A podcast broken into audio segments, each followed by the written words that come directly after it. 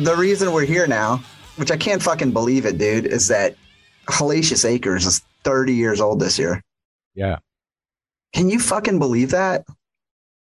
Um, well, yeah, I can, but but it doesn't. It, you know, I'm not going to say it felt like it was yesterday because uh, the, the the state of the world at the moment is so strange that you know, it's just.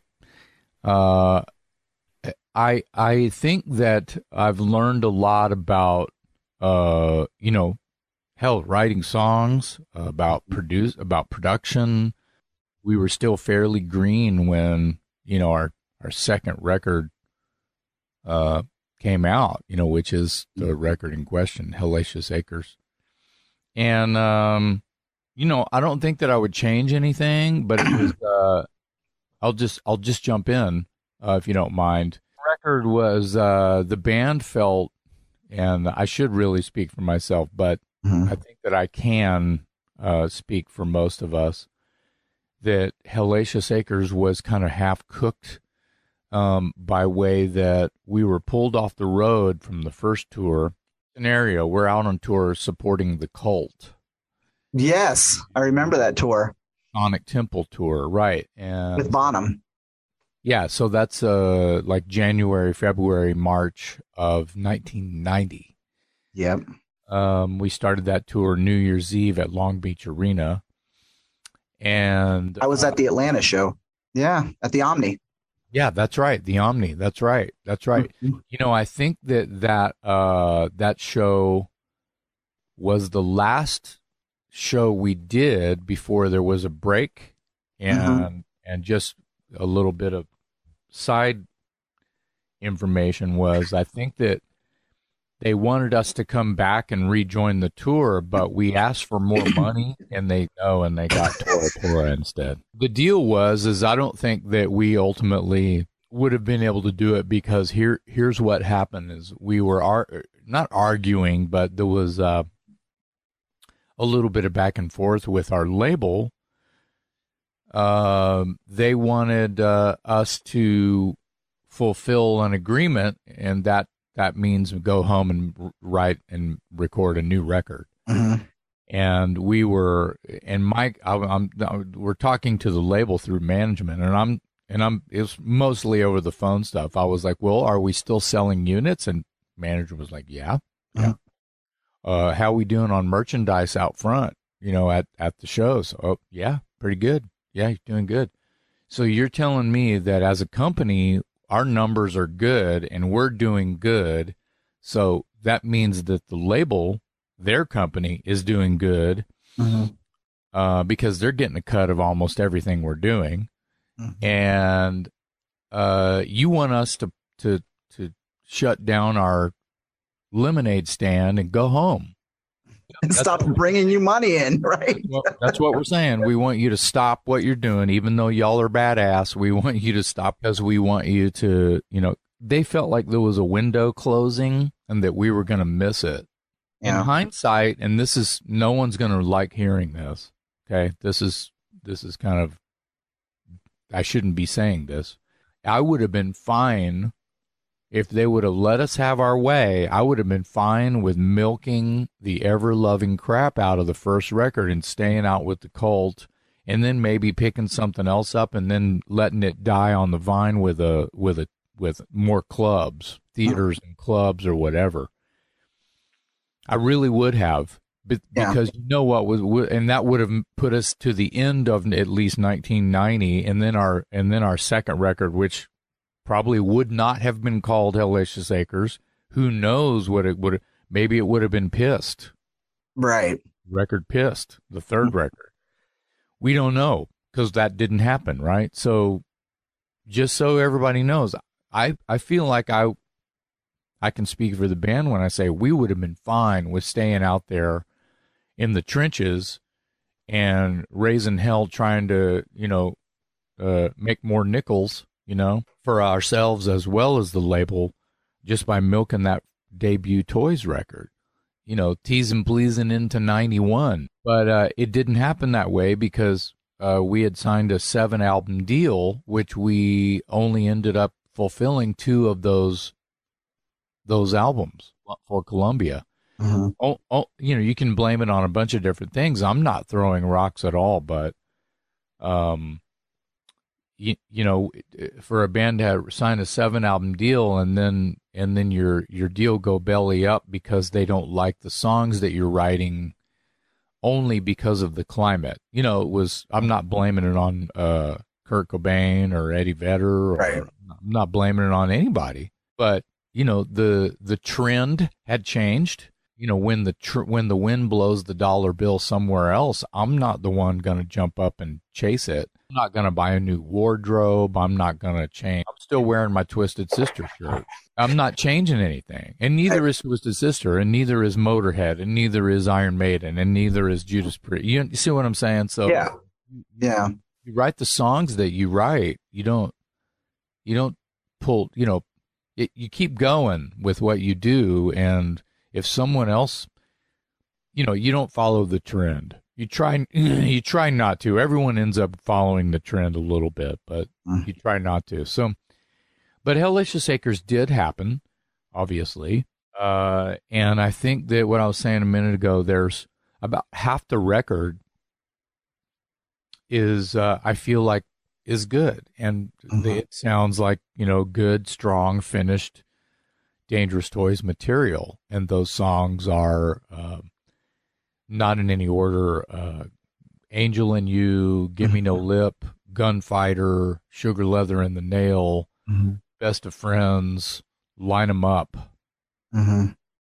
Uh, you know, there might be one more on there that that I really think is, you know, a good Dangerous Toy song. But there's there's a bunch of other things on there like On Top and Bad Guy.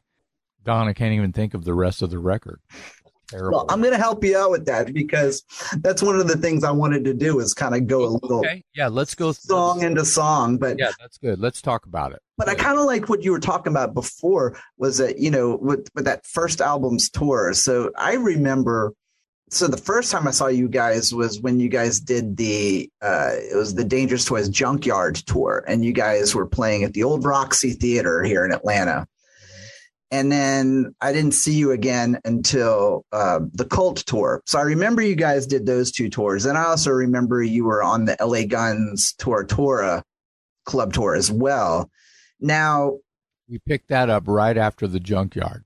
okay, that's what I thought because there was kind of like a space in between. I remember because I don't think that tour came to Atlanta, or if it did, I I don't, I don't think it did. It uh, so the junkyard thing uh, started in the Midwest, I think, and went through the South, and we were in Florida for like a week, and we did. Of course, that means we're going to Atlanta, and then um, it started working its way back west, and we got to uh, uh, Tempe, Arizona. Mhm. Phoenix area, and then it ended there. And then I think we took a little break, uh, maybe a month or so, and then we started up in Austin at the Austin Opera House with L.A. Guns, okay. and that went to like Thanksgiving at the Palladium in Hollywood, hmm and then we went to Europe with Faster Pussycat, Yes. and then we started New Year's Eve with the Cult, and that would put us into back in Atlanta, hmm uh, like early April, I believe. Yeah. Yeah. It was about that. Yeah. March, early April, something like that. Um, and then and then that was when they were like, "You you guys owe us a record." So here we are thinking about a record. By the way, um, not to jump too far ahead, but we already had "Gimme No Lip." We that's "Gimme No Lip" was what I would consider the oldest song on Hellacious Acres Okay. because we were playing versions of that sometimes on the road. Sometimes we do like a headlining one-off show from the support we were do- giving, you know, on a, on a, on a tour.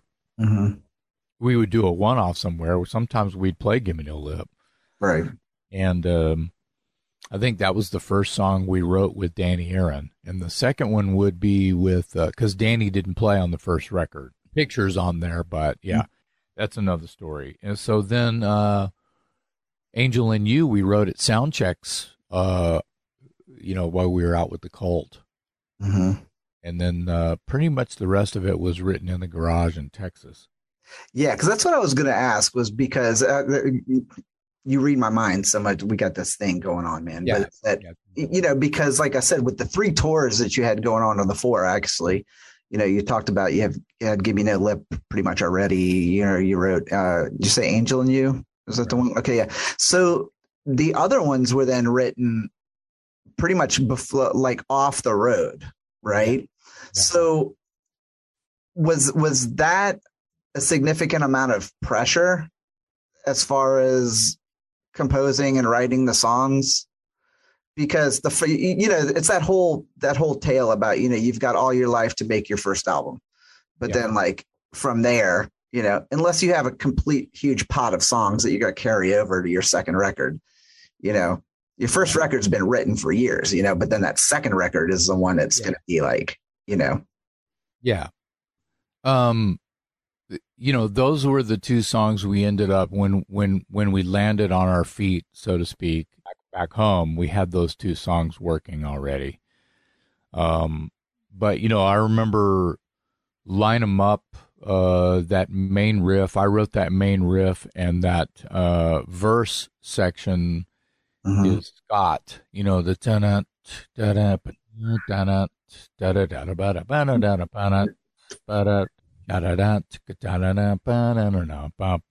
that's me, and uh, and then I think me and Scott wrote that chorus. Right, the Dangerous Toys song. The breakdown had Line 'Em Up has like four or five parts in it. It's crazy. The uh, solo section was taken from a song called "Pick Up the Pieces." That's a on a old Tim uh, old demo, and I think the Average White Band has a song called. called Pick up pieces. You know that song? Who would have thought we were going to talk about average white band? Yeah, that song's called "Pick Up the Pieces." It's an instrumental by the Average White Band. I believe right.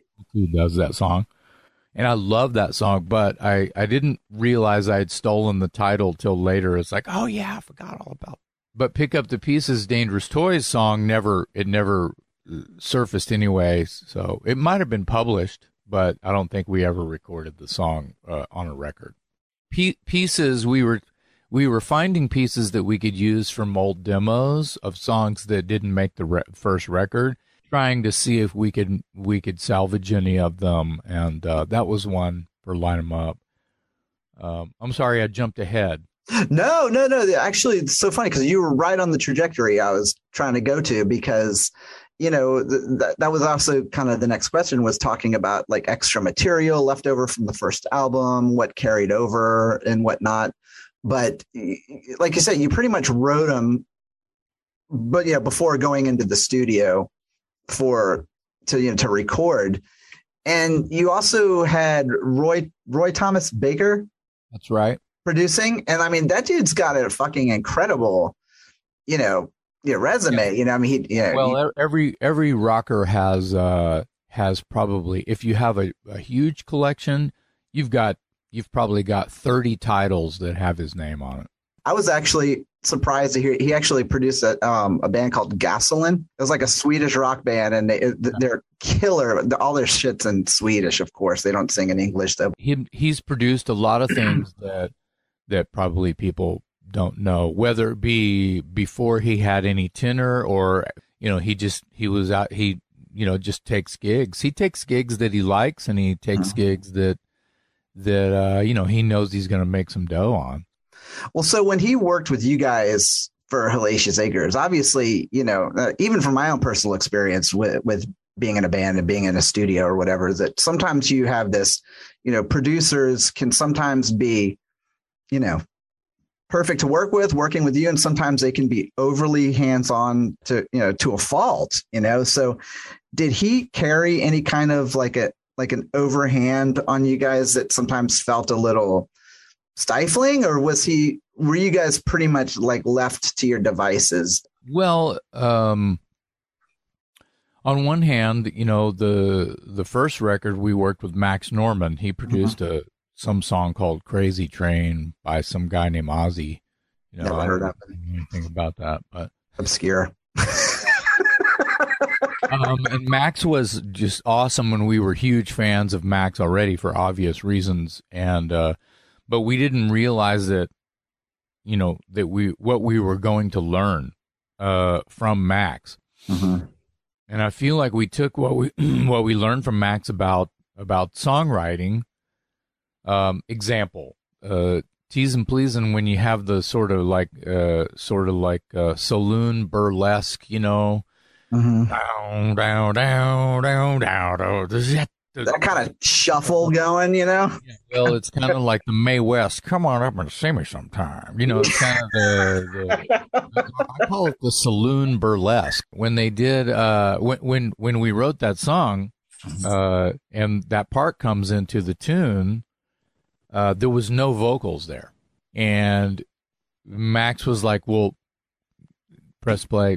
What's going on right here?" It's like, "Oh man, it's the breakdowns. Cool, like."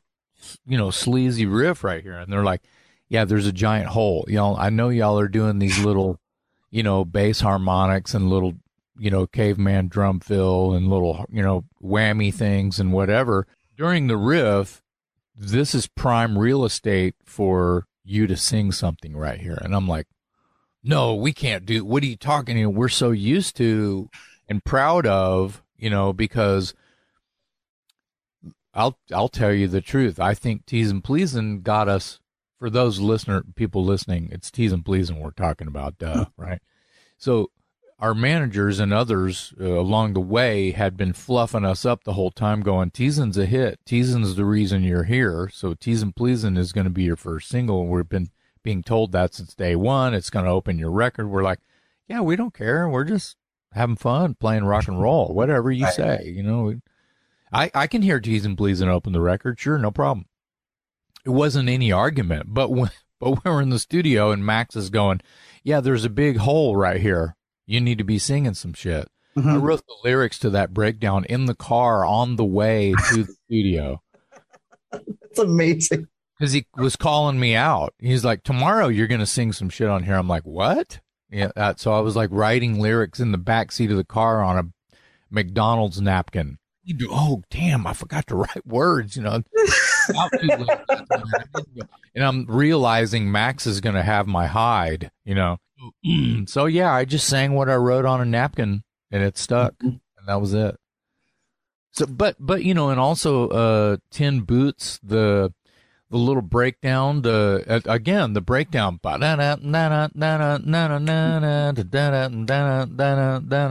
halftime bit in the middle Yeah. there. Mm-hmm. I there wasn't any vocals on that either, and there also there there was uh there was no halftime drums. Mark was going, you know, like Ramones.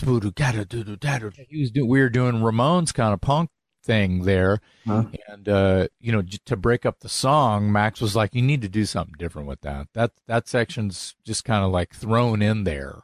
Right. So it's little things like that. Sorry to be long winded on that. So we learned about just kind of I love that. flushing out stuff and and tightening up things and making sure the song uh you know made made made more sense than you might you know you're always proud of your new songs and they may not be cooked yet you know Well, it's funny because yeah. i'm sorry go ahead Oh no no no no. Go ahead. Go ahead.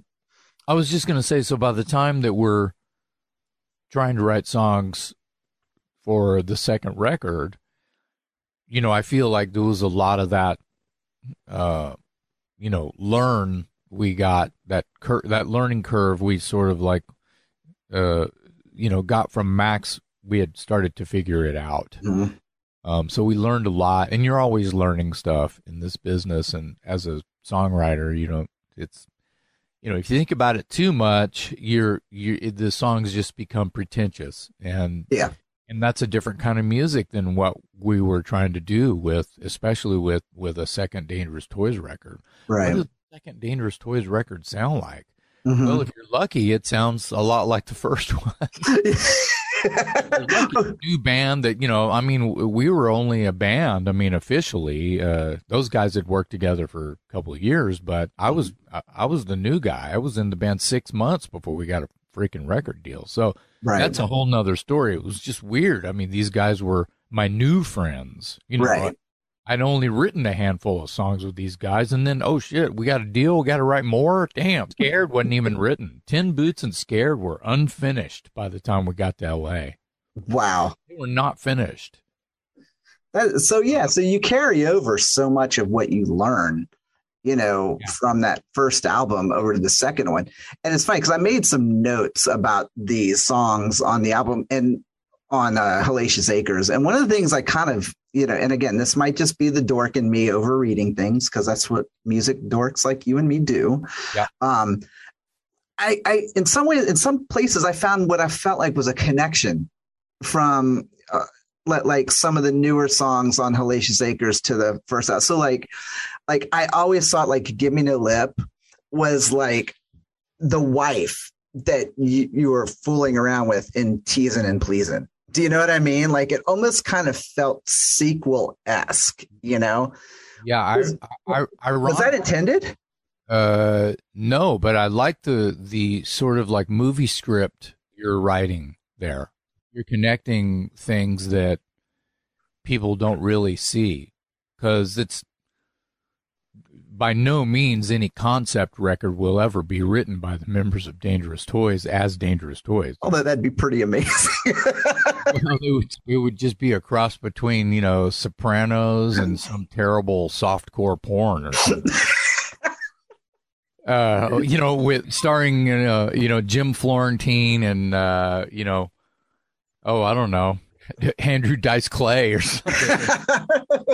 uh, so because of the era, right? The uh, we were all about Andrew Dice Clay on the bus, you know, on tour. We'd walk around, you know, hickory dickory dock, you know. We all Yeah, exactly. you know, I always it was an, a no brainer for me uh, to just go, well, you know, uh, sporting a Woody's fun and it's got that shuffle, and it's kind of a butt shaker and it's a groovy, it's fun and it's cute and it's cheeky and it's about cocks, you know, and and, and whatever. And then and then when you think about Gimme No Lip, that's just part two of that Mhm. like the groove is the same. And so that became one of our I feel like that was for whatever reason we just felt like we did that I feel like as a as a band Mhm. we learned a lot about that groove by you know everybody just wanting to hear Sport and Woody all the time and Right. it became kind of an underground fan favorite you know like it, I think it was released as a single and they well I know that it was but we just didn't make a video of it because it's Mhm. about cocks so Well, see, now you've totally mind fucked me because now this could have been a trilogy. It could have been like sporting a Woody, teasing, pleasing, give me no lip. So, see, I think you need to run with this, man. So Please and lyrics were were written by Tim Trembley, who was uh, a founding member of the band. hmm Didn't record with the band, and uh, Tim also wrote Outlaw, and then um the so you know I and and then Gimme No Lip was written by Mike. So they're kind of Mike Watson bass. So Yeah. They're kind of coming from you know these these two different minds who are uh not not really talking about the same thing. They're you know Right, they're when you're when you're 20 years old or whatever and you're you're writing about you know uh, boy meets girl as I like to say it Mhm. kind of turns it it turns it into uh something sim you know kind of obvious um and uh you know kind of I don't know. You end up talking about girls, and it's sex, drugs, and rock and roll when you're that young. You, don't really, you don't really care about anything else. exactly. If there's, if there's, if I don't have to be responsible, uh, uh, I'm in. You know, kind of a kind of a shitty, really shitty attitude.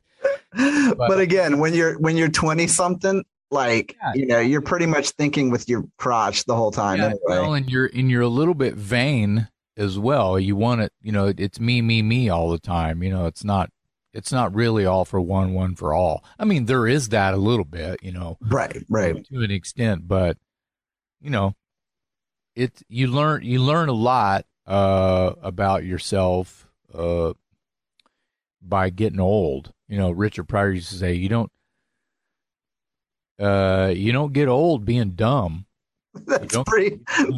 you don't get old being dumb. You better learn some shit." You know, so- there's a there's a certain wisdom that Yeah. comes with getting old, you know, which I always think is like, be- yeah, if you want to be around for a while, don't get don't be dumb. yeah. Or if you're gonna be dumb, be young and dumb, but don't make the same dumb mistakes over and over again. You know, like it's that whole that, that whole cliche about you know you learn from your mistakes. You know, even though sometimes it might take two or three mistakes of the same, but Right. you know. I mean, yeah, I'm going to be 48 this year, so it's like you know I haven't got this far from being dumb all the No, way through. I did some stupid shit, but there was once a time when you and I stepped in dog shit every day. oh yeah, and then eventually we were like, we should probably walk around that. Yeah, exactly. On on purpose, we, we stepped in dog shit. Like we didn't give it. We didn't give a shit. So we just stepped right in that thing. Yeah, fuck this. That's what I do. I step in dog shit. yeah, and then I'm going to track it into the to my parents' house. I don't care. Then you learn. You learn. You learn. You know, the metaphor is beautiful in this. So. Oh, it totally is. Well, so the next song that kind of came in was uh, Gunfighter, which was fucking, uh, that's a great song. I Yeah. always loved that one. And again, I kind of looked, I kind of tossed that back to Outlaw a little bit, you know, kind of had that same kind of, um, the whole kind of metaphorical, you know, being a outlaw for rock and roll, you know, meets like legitimate outlaw. Yeah, outlaw and it still rap. had the it still had the boy meets girl story too. Broken hearts and you know not not being being promiscuous and you know the whole like I don't give a shit because I'm a gunfighter, but you know I I'm looking for love. I, I want I want to be loved and cared about, but I I I'm not smart enough to to to think hindsight about what I'm probably gonna do. You know I'm I'm I'm a, I'm an outlaw. You know, Mhm. you don't you don't want to mess around with me, but you know, it's kind of the you learn you're learning a lot about that whole love story kind of a thing, and I think that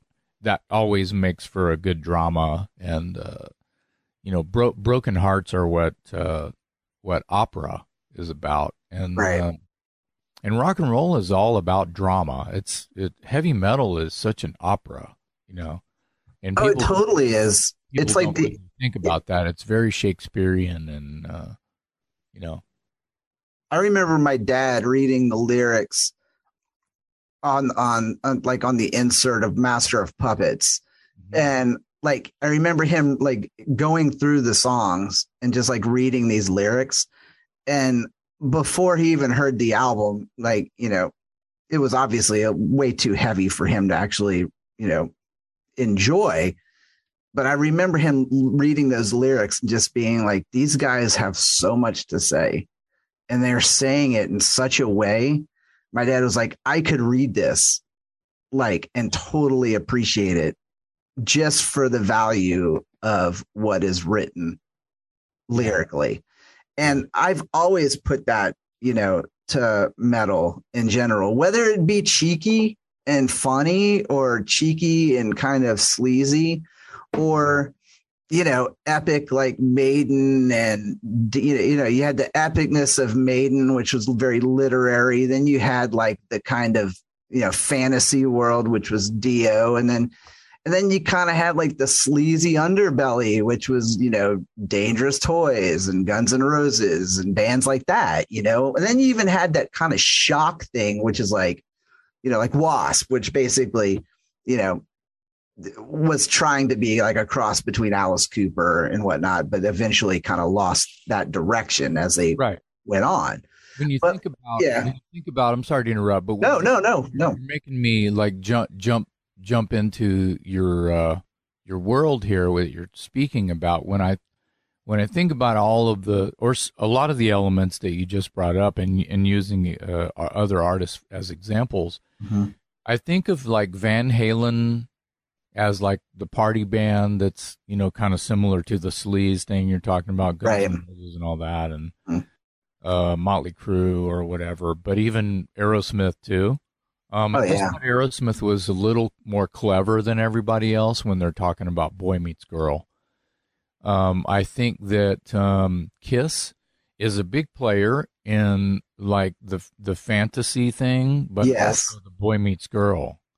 They kind of were because they had the kabuki monster, Mhm. you know, superhero vibe, but they're still talking about everything that you're that that you know. There's a little bit of do and there's a whole lot of uh, you know sleaze going on, Right. and so I think that you know once again they're like a gateway band, and and also a little bit uh, Wasp. I think Blackie was really good at mixing all of that up, and I really like uh, what he does with lyrics. I think Blind in Texas is a bit dumb, but you know, it's a you know he's talking about being on tour, and I get that. Huh? You know, it's a, it's like a it's his version of Huey Lewis heart of rock and roll still beating, where he's mentioning all the cities, you know, and he's got Uh-huh. honking and shit. Well, and that kind of goes back to what you and I were talking about about that kind of cheeky way of you know storytelling, you know, in a sense, because again, it's like if you read it, it's almost kind of slapstick. Yeah. You know, like Yeah. like in my mind, like when I'm watching that, I'm like, good God, this could be a Monty Python skit if you really threw it to the Brits, you know. But you know, and that's to me, that was what I always dug about you guys was that the songs were so well played. There, there was like, there was this musicianship, but like you weren't trying to be something that you weren't. It's almost like Dangerous Toys like worked just outside of their limitations. Like, like, and I mean that in a good way. Like, you know, like you didn't compartmentalize yourself into this area where you're like, we're not going to stretch out but you you also didn't try to go so terribly far outside of your bubble. No. You know what I mean? Does that make sense?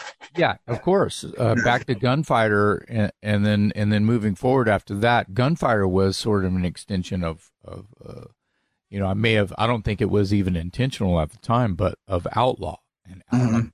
out, uh, I didn't write the lyrics for Outlaw, but I feel like the the Ten Boots thing and the the Texas thing and the Outlaw thing uh, got more operatic in my storyline, but they were all there, and it was just uh, it was just I knew it was something that we were gonna gonna write about uh, whenever we cont- would continue to write. It would, it would there would be a little bit of that going on, you know. It it you know later on other records saw different faces of that, but but it was it was it was similar. What else you got? Let's see. So Sticks and Stones, which was like that is to me that's Twisted Sister. Sticks and Stones may break my bones, but rock and roll will never hurt me. Like that is to me that was like when I heard I even remember hearing that like when the album came out and thinking like, man, this is like like such a like an anthemic kind of like kiss kind of song, but it still had that dangerous toys swing to it, you know. And um, but the thing that also kind of caught me off, you know, at least it, it was so relevant at the time was, you know, it was very kind of like this anti censorship and listening to it now, you would almost think like, oh man, that might be kind of a dated topic, but it isn't. It's absolutely not. So, like, when you guys were writing that song, is this something you thought like, God, 30 years from now, this is still going to be a fucking issue? Or was there kind of like a vision that you guys were like, you know, maybe with the help of bands like us, we'll wipe this out? I think it was a little bit uh, off the coattails of um, the PMRC thing. I think uh, it was just kind of a cheeky, little cheesy, but that's okay. Uh, you know, because it's an old saying, you know, sticks and stones will break my bones, but Mhm. hurt me, right? So, you know, being made fun of as a as a rocker kid, uh, who you know, if you're the kid, I was the kid wearing a kit a different Kiss T-shirt every day to school. So yeah, uh, and that's that's where it was going. It's it's Mhm. pretty much black and white. That's straight up where that song is going and um, in my band Broken Teeth, I I used that I flew that flag a lot in uh, some Broken Teeth song, More hardcore, um, um, you know, with with the uh, words and and titles, but it it's saying the same thing because I feel like, uh, you know, if you are obsessed with something mm-hmm. that makes you feel alive that is your thing and rock and roll was my thing um and then you're just out in public and someone who lives under a completely different rule than you different roof different parents different beliefs. Right. And they're basically throwing rocks at you because you're different than they're allowed to be mm-hmm. under their roof right? Right. Yeah. So, so I have this theory that, and this is super common, uh, that just if I have long hair and I'm wearing a rock and roll T-shirt, and I'm in a public place, and then you see um, someone with a haircut, there's wearing a shirt with no logos on it, with a collar and khaki pants and whatever that looks more like, you know, there's that's their uniform, and I have my uniform. The thing is, right. I picked out my uniform. exactly. individual in a roundabout way. I'm I'm I'm an individual and they're not. Now, that doesn't mean that they can't like rock and roll, but they're they they're not flying a flag and I'm not making fun of them for not flying a flag. Mm-hmm. But they're jealous or that's I hate the word jealous, but maybe they're angry in a way that they're they want to beat you up because you're different. They don't understand. Well, how come, you know, or they're pointing at you going, uh, they're on drugs, they're uh, a transient, they're because I have long hair and it's like, you know, well, nope, I shower every day, wash my hair every day. Uh, these are clean clothes. Whoever is in controlling your your life, uh, like it's the difference between the you know some liberal maintenance and some not so liberal maintenance. Mm-hmm. Um, that's what I felt like. You know, if you put them in like when you're in high school, you know, you got the jocks and the freaks, and I'll just keep mm-hmm. it like that, right? Yeah.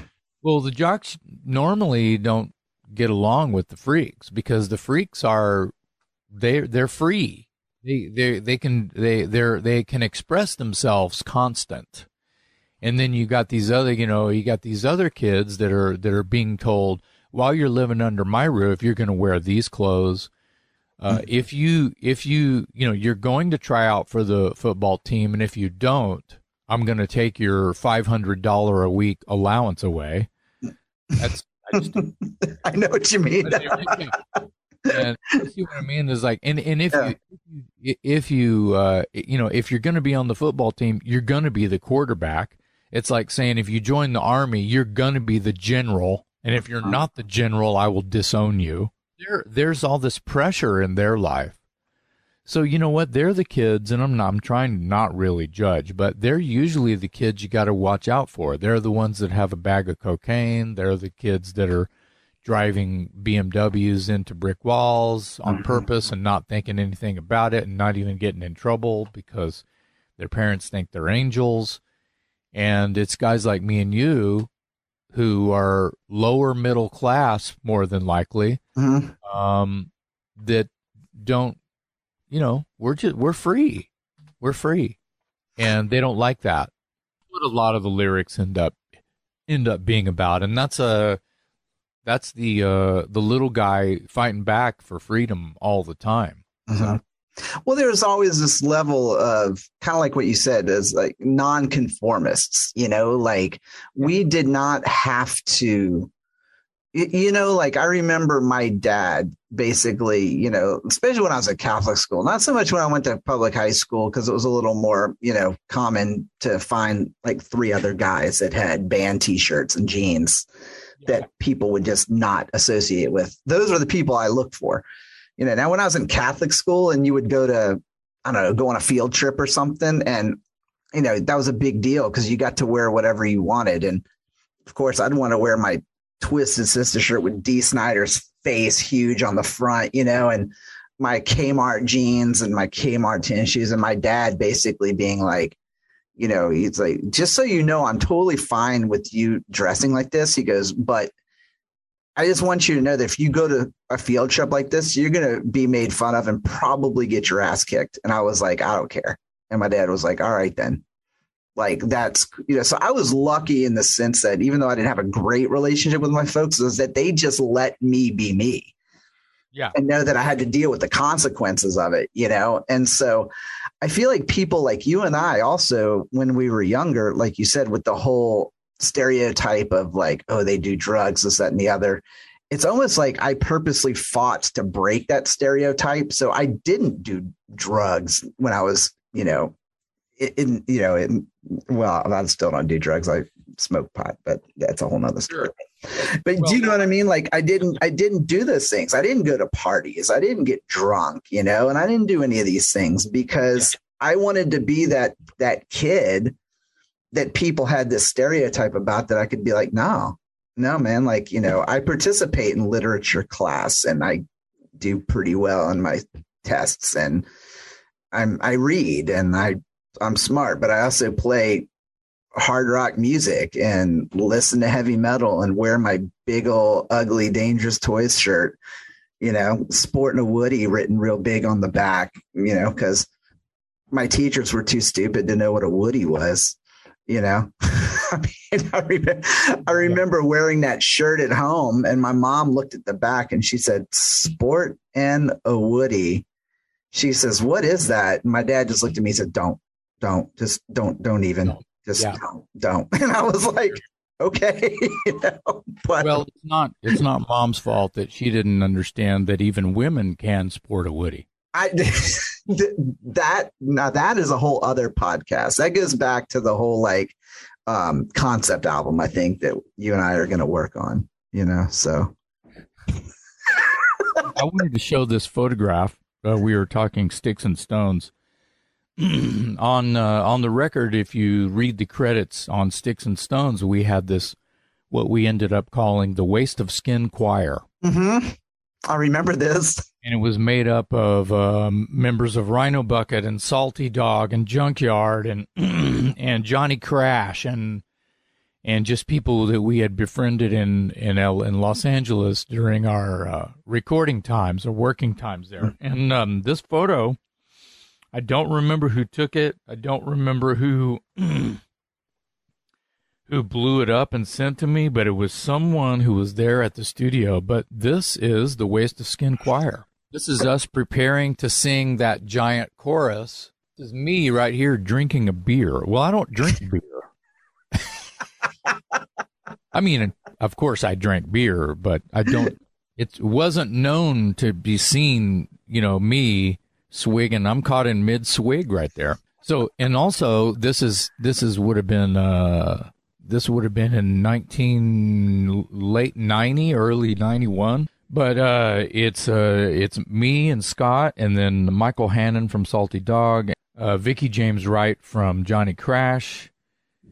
And then uh, there's I'm sorry I didn't don't remember this guy's name but he was the guy that worked at some clubs in Hollywood.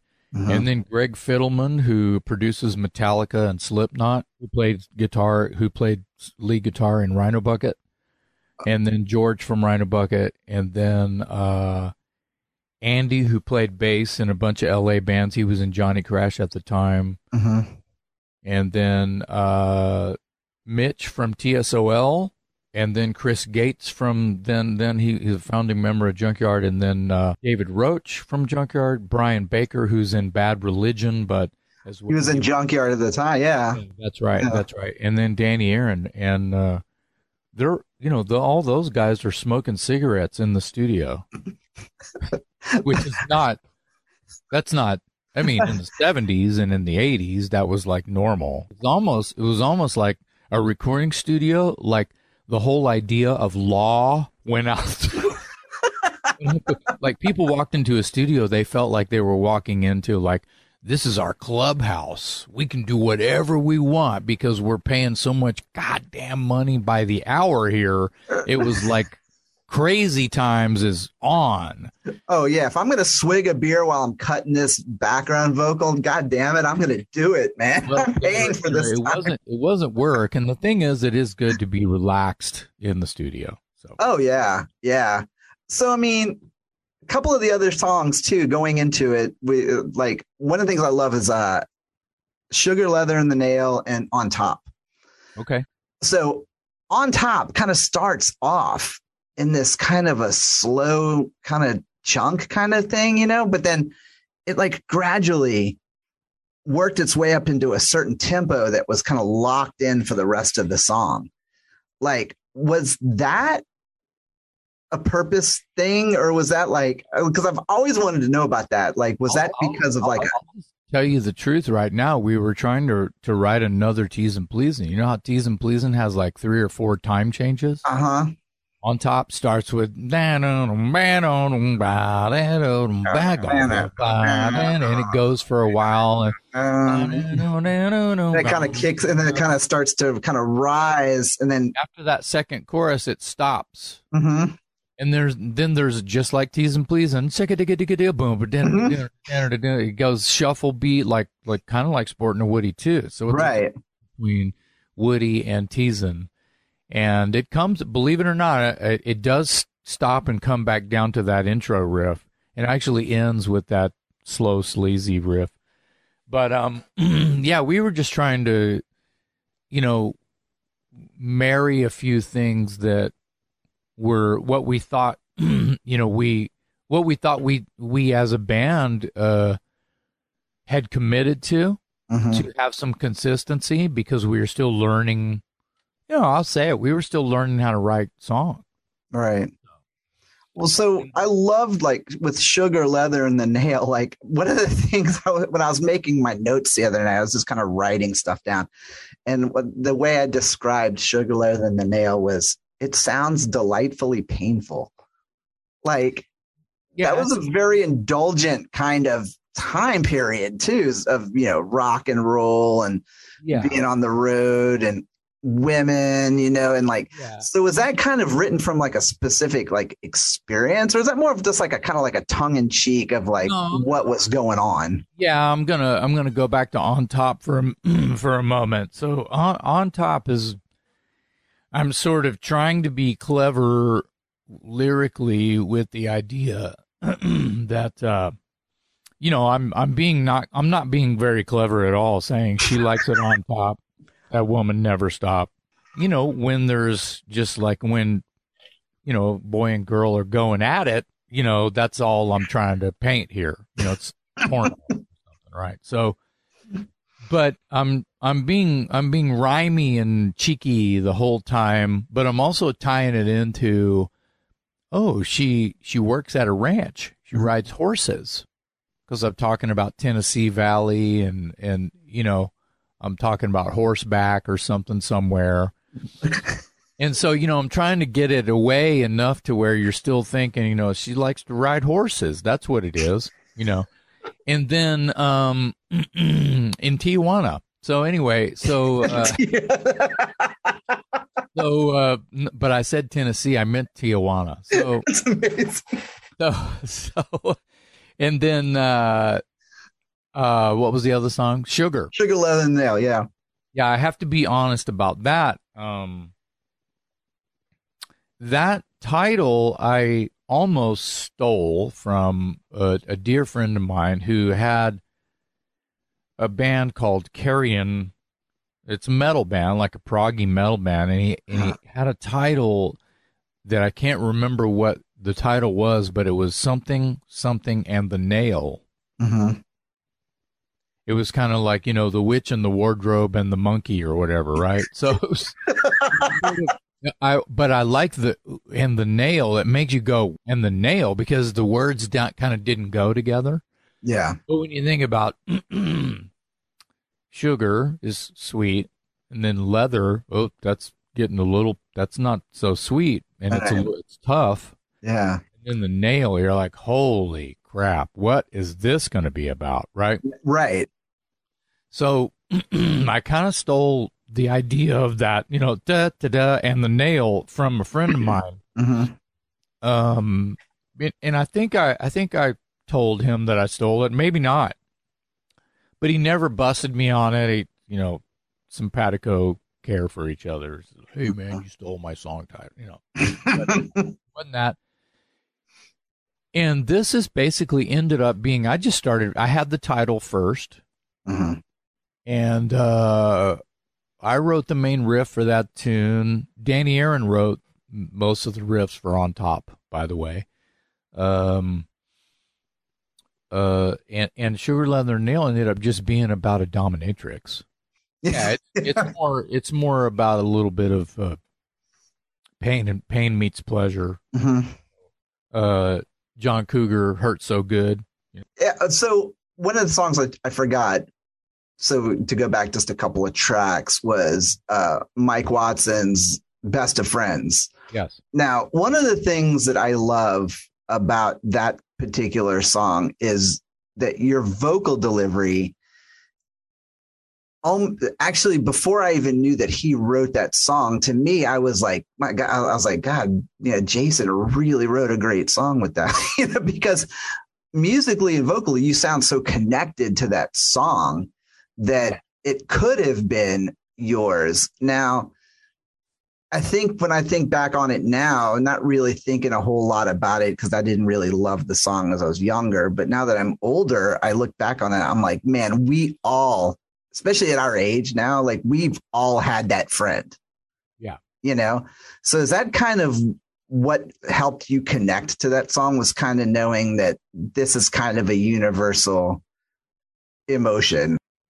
Yeah. I mean, there's a whole lot of truth to the lyric Mm-hmm. Uh, Mike actually had a friend that, you know, he lost connection with just because you know you you move away, you your childhood friend, you you know he's like buddies forever, and then you move away, and you know shit happens. It's yeah, grow up, you drift mm-hmm. apart. It's normal part of life. Whether you you know, and then maybe you go back and visit sometime, and it's like the last twenty years didn't even exist. But right, uh, it's it's the old story about how you know Mike moved away, and then later on he you know he heard that his buddy had passed away that he hadn't seen in a long, long, long time. So. Mm. There is a little bit of truth to it. It's embellished in the verses, you know, playing pirates in the schoolyard, but everyone can relate to, you know, playing Darth Vader in the schoolyard or whatever. You know, it's the same. It's the same thing.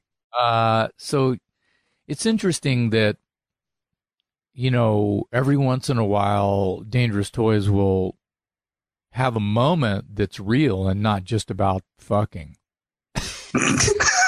or just about cocks in general. Right, right. i mean i mean you know we we we walk around knowing that we're just a bunch of dicks but at the same time you know dicks are people too. Dicks can feel. Right right. So and and you know we we do have a lot of uh, credibility uh, not tooting my own horn here. We're we're not dicks and we we do care and mm-hmm.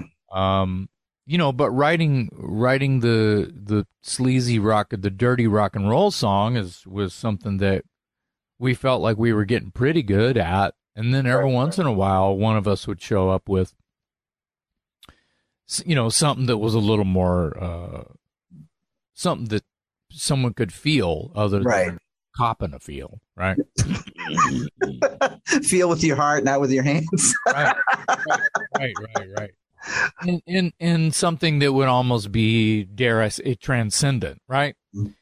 Um, and I feel like uh, feels like a hammer on the first record. A lot of people connected with that. Oh, absolutely. It's just broken heart, right? So then, um, you know, this got a little more real because it was dealing with an old friend that had passed away, and and uh, you know, definitely real. And uh, that's a popular song on the record, mm-hmm. and uh, um, you know, I appreciate the compliments about uh, you know, you being surprised that it that I didn't write the lyric. Mm-hmm. Uh, uh, but I, you know, when I sing, Don, I, I try to sing into your soul. Mm-hmm. I'm not worried about who wrote the lyric. I'm trying to sing the song the way the song needs to be sung. and that's a that's a true art form of any musician you know like it's almost like that whole concept of like a cover. You know what i mean? Like when a band does a cover they can do one of two things. They can do it note for note or they can turn it into something their own to the point where you won't even know yeah. that they didn't write it you know? And so well whether when i when i do a cover song and i i do covers quite often actually mm-hmm. uh, yeah. when i do a cover song i really try to do a great job at sort of like uh holding on to their strings mm-hmm. uh, and try to get it as close as i can especially if i'm connected to the song especially if the song means something to me when I was thinking about best of friends, I was kind of going through my head and trying to think of that kind of like you said that the that kind of universal uh, topic of that. And uh, there was a kind of a there was like a power pop band out of uh, L.A. in the '90s called Jellyfish. Yeah, and they had a, a great band, and they had a song called "Too Much, Too Little, Too Late." That kind of is that kind of same thing. And there's this line in the song where he says, you know, whatever happened to the musketeers of Chesterfield's tobacco swords with smoky shields. And I was like, to me, that was kind of like that, you know, playing pirates in the schoolyard, you know, and kind of that that thing that kind of to kind of go back to you, it does, it's it it it, it is transcendent because it leaves the um the expectations of a genre you know, and it becomes a universal thing, you know. So yeah, it doesn't it, it, you you I, I feel like it is important who's up there performing, singing the song. The songs mm-hmm. don't sing themselves, but at the same time, it doesn't matter when you hear that because you're taken away. So the fact that we're talking about Dangerous Toys, this cock rock slash metal band from Texas, who on the surface look like they don't give a shit about anything. And we just had that conversation about transcendence, about hair and and and where it's like we're you know we've levitated into another uh uh you know shadow of love and the universe and each other uh is pretty that's pretty death defying you know it's uh it doesn't really a lot of people might not unless they're a fan, they wouldn't know that the toys had that, you know, at least on every record we put out. So, mm-hmm. Um, but yeah, those are Best of Friends is a great tune, and um, you know, that's one of the ones that sort of made my my cut. Leave it to me, dude, to connect Dangerous Toys to Power Pop, Jellyfish, and uh, Imperial Drag, which had members of Jellyfish in yes. it. Yes, I worship that Imperial Drag record that uh that song that was the single i think it just didn't do anything they made some videos and stuff uh, are you a boy or a girl mm-hmm. it sounds like the sweet and alice cooper and old david bowie and like queen and t-rex had a baby it's like nothing that sucks you know like like everything is awesome right people who know how to write these sort of like creepy, balladeering, transcendent had a baby and and and it is Imperial Drag. They just nailed that shit. And it blows me away because I feel like they like Imperial Drag and Jellyfish were bands that were behind yet ahead. Yeah. Oh, definitely. Times. Oh, Matter of fact, I heard somebody the other day like praising Greta Van Fleet, you know, talking about I was like, I was like, go listen to that first Kingdom Come record. I was like, yeah, yeah. There's some good. There's some good uh, things about Greta Van Fleet that I will, you know, help them hold that flag up. Mm-hmm. But, um, you know, I think that a younger generation hearing that, uh, will love that in the way that my generation loves Rhino Bucket. Oh yeah. See, to me, Rhino Bucket was was like that kind of Bon Scott era ACDC. Obviously, man, they talk about that first Kingdom Come record. I remember they used to call him Kingdom Clone because they right. sounded like, but I was just like, man, you go listen to that record now. There's not a bad fucking song on that record, man. You know, but like that was what we had. I love the hit. I love Get It On. That shit Oh was rocking, man. That ballad, you know, look at us, man, dorking out. We're not even talking yeah, about yeah. dangerous toys anymore. Right. That's Tell me about this. Angel and You has one of the best fucking outros to a song, man. Like that song is so sleazy. And then all of a sudden it morphs into this kind of like, yeah, it's a, it's it. Yeah, it's almost like that. Uh, the the the uppity. It changes tempo at the turnaround. We use that as an outro, and it turns into uh, just a four four straight. You know, it just turns into a. Uh, it it changes tempo, and then the riff is the same. The song is the same, but it's played like Ramones, like you said. It's played Yeah. four on the floor and and straight. Uh, I wouldn't call it fast, or it's fast for dangerous toys, right? We're not fast. When I was writing my little my description I'm reading here, it Yeah. said it said first part of the song is a head nodder, then goes into a circle pit. Like I could totally just see you kind of nodding, and then all of a sudden when it kicks in, just kind of going into like a mosh almost, you know, I like think I think that the way that we do it live is not as uh as energetic as it is on the record. I think Mhm. that we do like a sleazier version. Even when it kicks in on the end, it's kind of still plodding a little bit the way we do it live. yeah, and it's always kind of been that way live. Um, for, for you know, for whatever reason, it's it's the same song, but uh, yeah, it's real sleazy. It's a sleazy song, and it's it's I'm I don't I feel like I'm only clever because uh I'm saying angel and devil, right? Not very clever at all. I can drink gasoline. Uh, ain't too much that I ain't seen. Uh, make a rabid dog seem so clean. You know, I'm I'm basically running around with uh, ideas of lyrics, previous Dangerous Toys song lyrics, and Right. sort of like telling the story, reminding you because they're you know that dog is similar. It's similar to what Angel and you is kind of talking about. So right. just just bad motherfuckers, bad seeds, bad attitude. Uh, gasoline would would basically look like uh, you know Jack Daniels with some ice cubes in it. You know, you know when you think about that's exactly what that was. Oh, absolutely. Yeah, Like, well, what do you got in there? Gasoline, pretty much. pretty much. Yeah. What do you got it? What do you got in there? Ice cubes. Will it make you go fast? Not really. No, no, not going the fast. total opposite. I'm not going fast. It kind of fit with the whole, um, you know, bringing out the angel in you brings out the devil in me. I thought was clever enough for the song, and you're just build. I'm building on that about how I'm a bad boy and I'm looking for you, kind of mm-hmm. thing.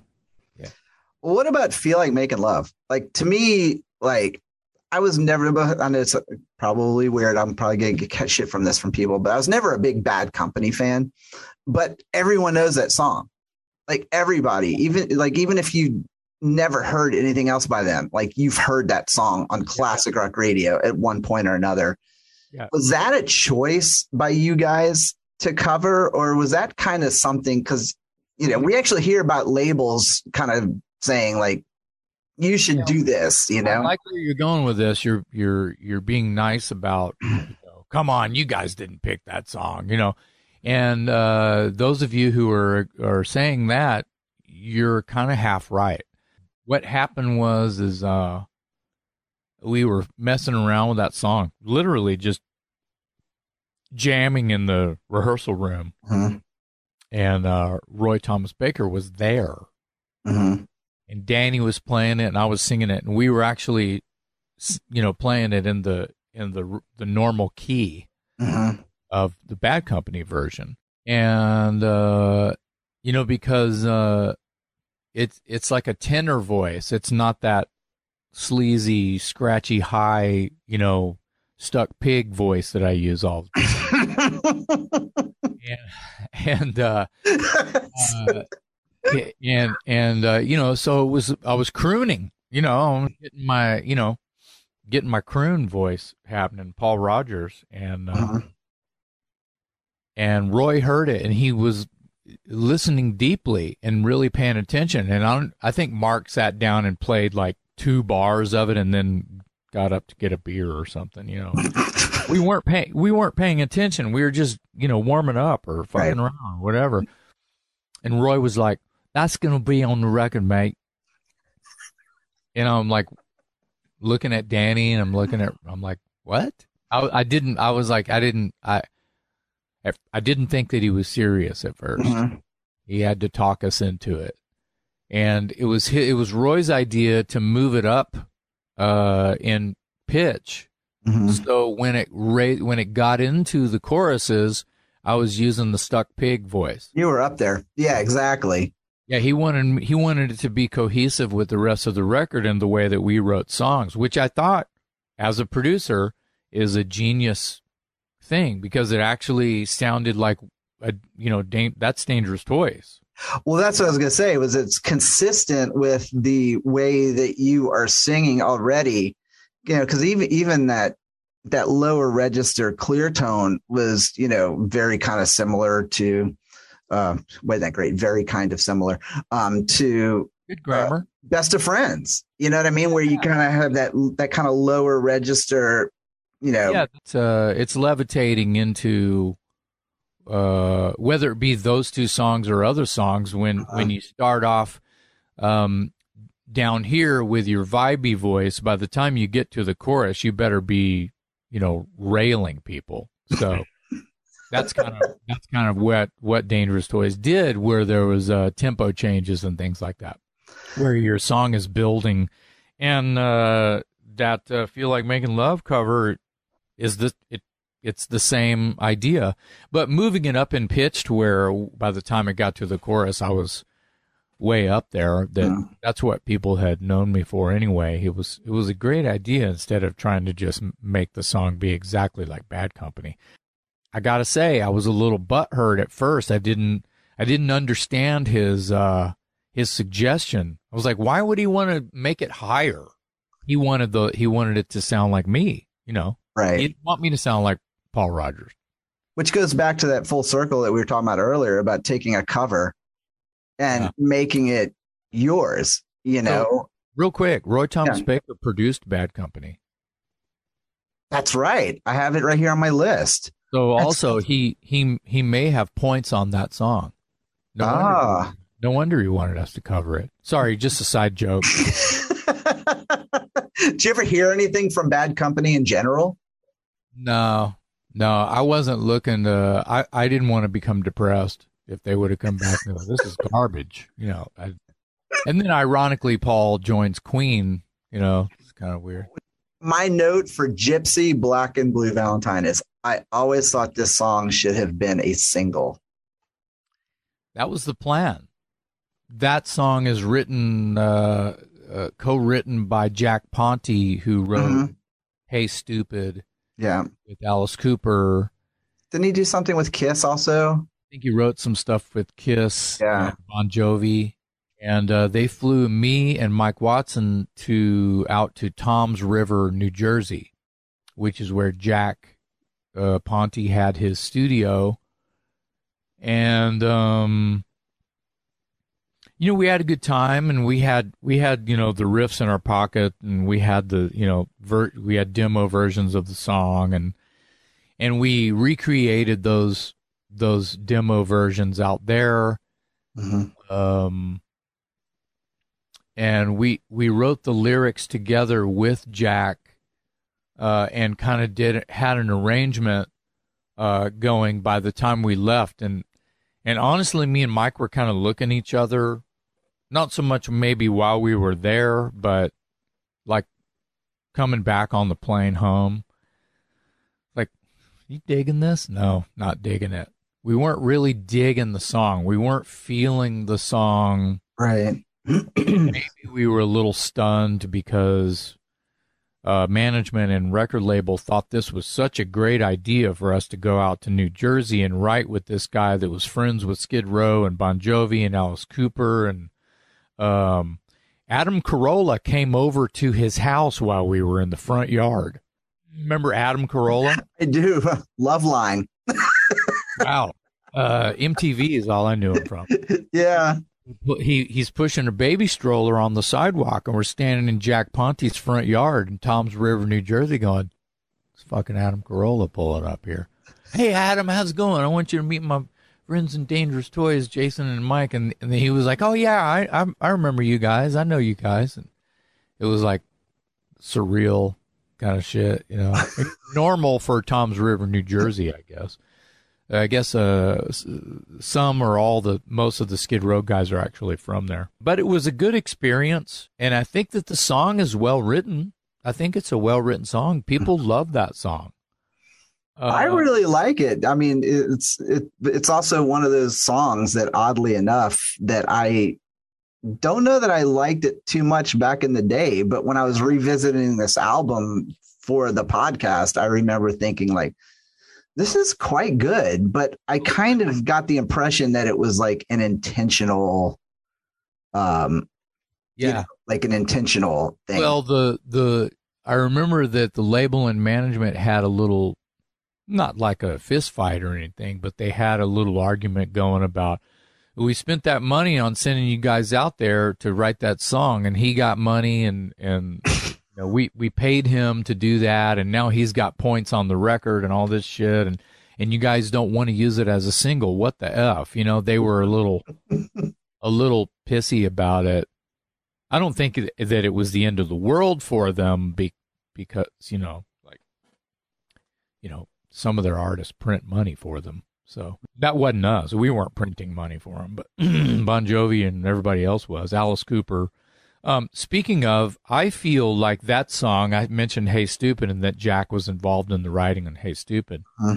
uh, as well as uh, Desmond Child, right? Which which we had written with Desmond on the first record with mm-hmm. uh, Demon Bell for the Shocker soundtrack. Yes, and that was just a lyrical thing. Me and Desmond Child on the phone together for hours hashing out this lyric.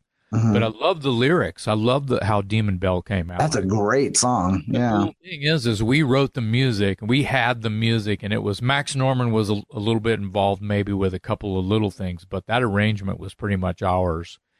And then, um, and I think Desmond had a cassette of of the the basic demo, you know, of that, uh, or the old because that song used to be called Demon Bell used to be called Dangerous Toys.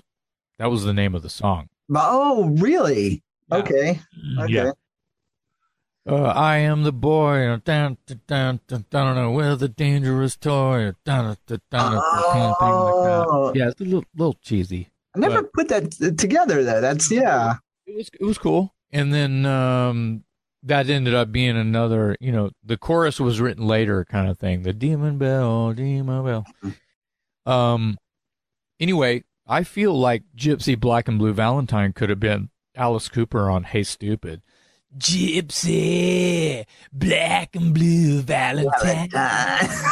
you know, like Alice Cooper voice. Yeah. You know, kind of thing. I could totally, totally have seen that. Yeah. He does that. He does that kind of vaudeville burlesque thing on a lot of his records, and that's part of his persona a little bit. The hat and the song and dance man, the top hat, the whole I feel like that song could have fit his vibe a little bit. It absolutely would have, which yeah. is yeah, especially after Jack got a hold of it. He knew we were Alice Cooper fans. He knew, you know, all I mm-hmm. wanted to talk about was Alice Cooper when I was there. So, you know, it was e- it was an easy relationship to have with him because he mm-hmm. had all these, uh, lack of a better term, trophies, right? So it was a good experience. I don't think I mean, the song's never been played live, so mm-hmm. that should be that should be a testimony as to how the band felt about it. Well, so finally, like the album concludes with you know "Bad Guy," which my note for this was that it was a perfect album closer and that it actually reminded me of Hanoi Rocks. And that, like, when I listened to it, I could actually hear Michael Monroe's voice singing that. Like mm. that was such a great song. If you've never thought about that, go back to that song and think Michael Monroe because it really did kind of have this kind of like this kind of gritty, sleazy Hanoi rocks kind of feel to it, which I think Hanoi Rocks was such a band that they even had kind of a silent influence on a lot of bands because I think that oh yeah yeah you know like even bands that didn't try to sound like Hanoi Rocks kind of had a bit of that influence because they were so embedded into that. I think that there's a lot of Swedish rock and a lot of Fin because they were from Finland, Hanoi, and and I think that there's a lot of that, um, you know, Scandinavian type sleaze rock that mm-hmm. uh is really strong. And I think that Hanoi Rocks, uh, you know, between Hanoi Rocks and Krokus, showed the world how to how to do it a, just a, a little bit different. Mm-hmm. Uh, and then you had Guns N' Roses, and then whatever you know, everybody who was holding on to the coattails of Guns N' Roses popularity that got a record deal. Hi, how are you? Right? uh, that that that you know, there's a lot of uh, a lot of that sort of like trickle down from uh, these the Swedish rock bands, mm-hmm. and it's it's a it's a thankless fact. Yeah, like thank you Hanoi, thank you Michael Monroe for creating this army of you know if it wasn't for you, there may not be a Guns N' Roses, there may not be a Faster Pussycat, there may not be. I mean, Dangerous Toys is a different animal um, we got lumped in with all of those bands because of the timing. Mm-hmm. And a lot of people say that the toys, if we would have come out like four or five years earlier, mm-hmm. around the time of the Dawkins, you know, yeah, that things would have been a little different. Mm-hmm. And I don't know. I don't. know, We, you know, how can you say you don't know? You don't have a crystal ball. You don't know. But a lot of pundits, a lot of like uh, journalists who, you know, Rolling Stone type writers and stuff, they were the ones that you know sort of gauged that. Uh, you know, when they heard the first Toys record, man, this this is good. It's at 1989 though. You know, 1986 or 87 needs this record. See, I, I, I always thought the opposite. Like I always thought that like you know, Dangerous Toys, Tora Tora, um, uh, Junkyard, uh, God, even going into like Circus of Power, you know, bands like that. Like like for the time that those albums came out, like as a music fan, you know, I needed those records then because yeah. it was. Yeah, I, I, understand that. By the way, I, I, need to interrupt, and I know that you're. It's it's kind of a special thing that you're saying, and I'm, I apologize for interrupting. Oh no, go ahead. Emotional moment, but I feel like Dangerous Toys were uh, more uh, in line with the bands you mentioned, Circus right. Power, Junkyard, uh, uh, Raging Slab, Bucket, and and and things like that, mm-hmm. more so than they were with Faster Pussycat. L.A. Guns is kind of sort of like in between. They were sleazy, but they were kind of just a hard rock band. Didn't sound like Guns N' Roses. They didn't, you know. And you could say the same thing about Guns N' Roses, but I'm talking about like what sort of like trailed off. You know what I mean? That okay, well here's the Poisons and the Motley Crues, even though there's they have their differences too, of course. But I think as far as what ended up being what I call the class of '89, mm-hmm. being lumped in with the Sunset Strip was not really something that it just happened by default because they didn't uh-huh. know where else to put bands like Junkyard and Dangerous Toys and Circus Power and Rhino Bucket. Mm. So, but I'm glad that you feel like you needed, you need it, you know, that you loved those records when they came out. Mm-hmm. And for you, it's not about climate or timing or weather or, you know, you, it was like, yeah, you heard it and you went, yes. And you connected right away as to where the person you were and you know when the pundits feel like these records should have come out only only playing a numbers game it would have it would have possibly been a lot bigger if it would have started earlier for these guys uh, because they can kind of see they're like the taste makers you know they can kind of tell might start go and i don't really understand how that works honestly i really don't understand how that how that works how dare you be able to tell that I'm going to be flipping burgers in five years. you know, it's kind of shitty. You know, same time, uh, you know, it's important to know that you can't listen to those guys who have the magic wands and the crystal balls uh, who write for Rolling Stone or whatever, you know, smelly, perfume drenched, glossy, fake hard rock magazine. Mm-hmm. Um, you know, telling you what what's going to happen. The fact is, y- you you needed it. Well, you know, and it kind of goes back to this thing I said a while back. I think I told you this too, is that there was something about, you know, when you're kind of a frumpy, slightly overweight, goofy looking kid with pimples and like long hair that doesn't look great.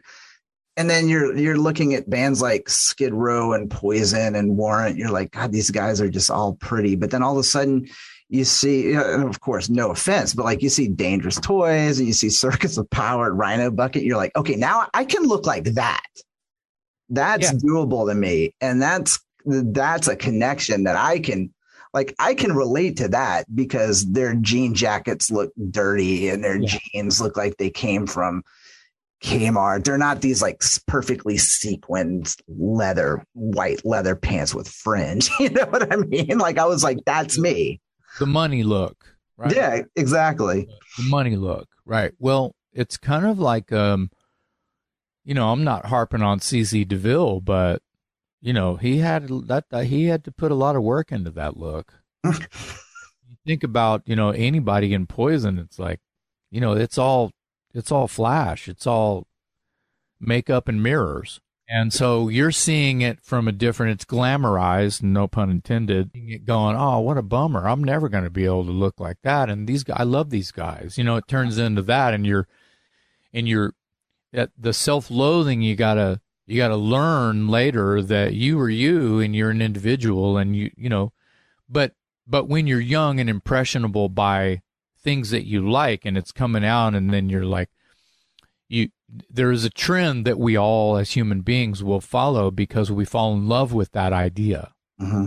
and it's not our fault it's just that no it's what you're drawn to and everything and then like if you if the music makes you feel free that's the most important thing so if you're looking at an album cover and you want to wear the costume but you don't really care about what the music how the music makes your heart beat faster or makes you cry and all that stuff. That's what's more important than what than the than the smoke and mirrors on the album cover. And I think that you know that, mm-hmm. but when you're young and impressionable and you want to have long hair and and cool clothes and whatever, it's because you're you're at you're not you're not uh 9 10 11 anymore. Mm-hmm. I, I you know, I work with kids a lot because I teach music, right? So I've seen young people like wear their pajamas to their lessons and to rehearsal. I call it pajamas, but it's board shorts and Crocs, right? I'd like to see it. Oh, it's nice of you to show up to your lesson all comfortable wearing your pajamas. Like, these are not my pajamas. I go, it could have fooled me. You'll be wearing the same shit tomorrow. And, you know, I get this right. Well, 10 years later, after I've seen little Joe, Jack and Jill grow up, mm-hmm. soon as they start caring about clothes and hair, uh-huh. It's completely different about how they react to music and you know the smoke and the lights and the mirrors and the that starts to be important to them when they start to um, follow a trend as to where before when they're kind of innocent and they don't give a shit about what they look like mm-hmm. i feel like it's those and and it's different nowadays because of video games and everything is you know, a spoiled brat this and press a button and you got it automatic and you know it's yeah you know, four year olds with telephone with cell phones you know four year olds holding two thousand dollar cell phones in their hand yeah, watching videos you know, I don't like, even have that. It's a different human being that we're raising now. So mm.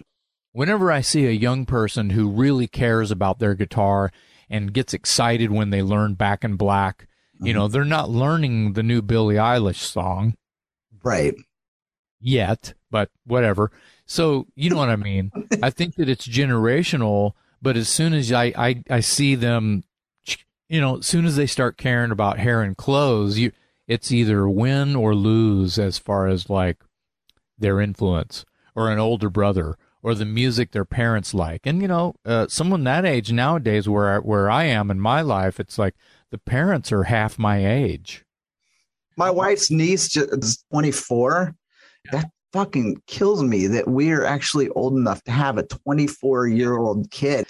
You know, I mean, she's a great kid and everything, but I look at that and I go, yeah, that's such a different world from where I was yeah. at her age, you know, whereas like at 24, I mean, I did all my shopping in the, you know, the back of record stores and in, yeah, you know, parking lots of concerts and which I still do, you know, like, you know. well, it's a, di- it's just a different, it's a different world now. And, and, you know, uh, I, I just think that, uh, you know, you, you're you and I'm me and, and we don't need to worry about anything else, but you don't, you don't know that when you're just look, you're hungry and young and impressionable and you're looking at album covers to find out who you are.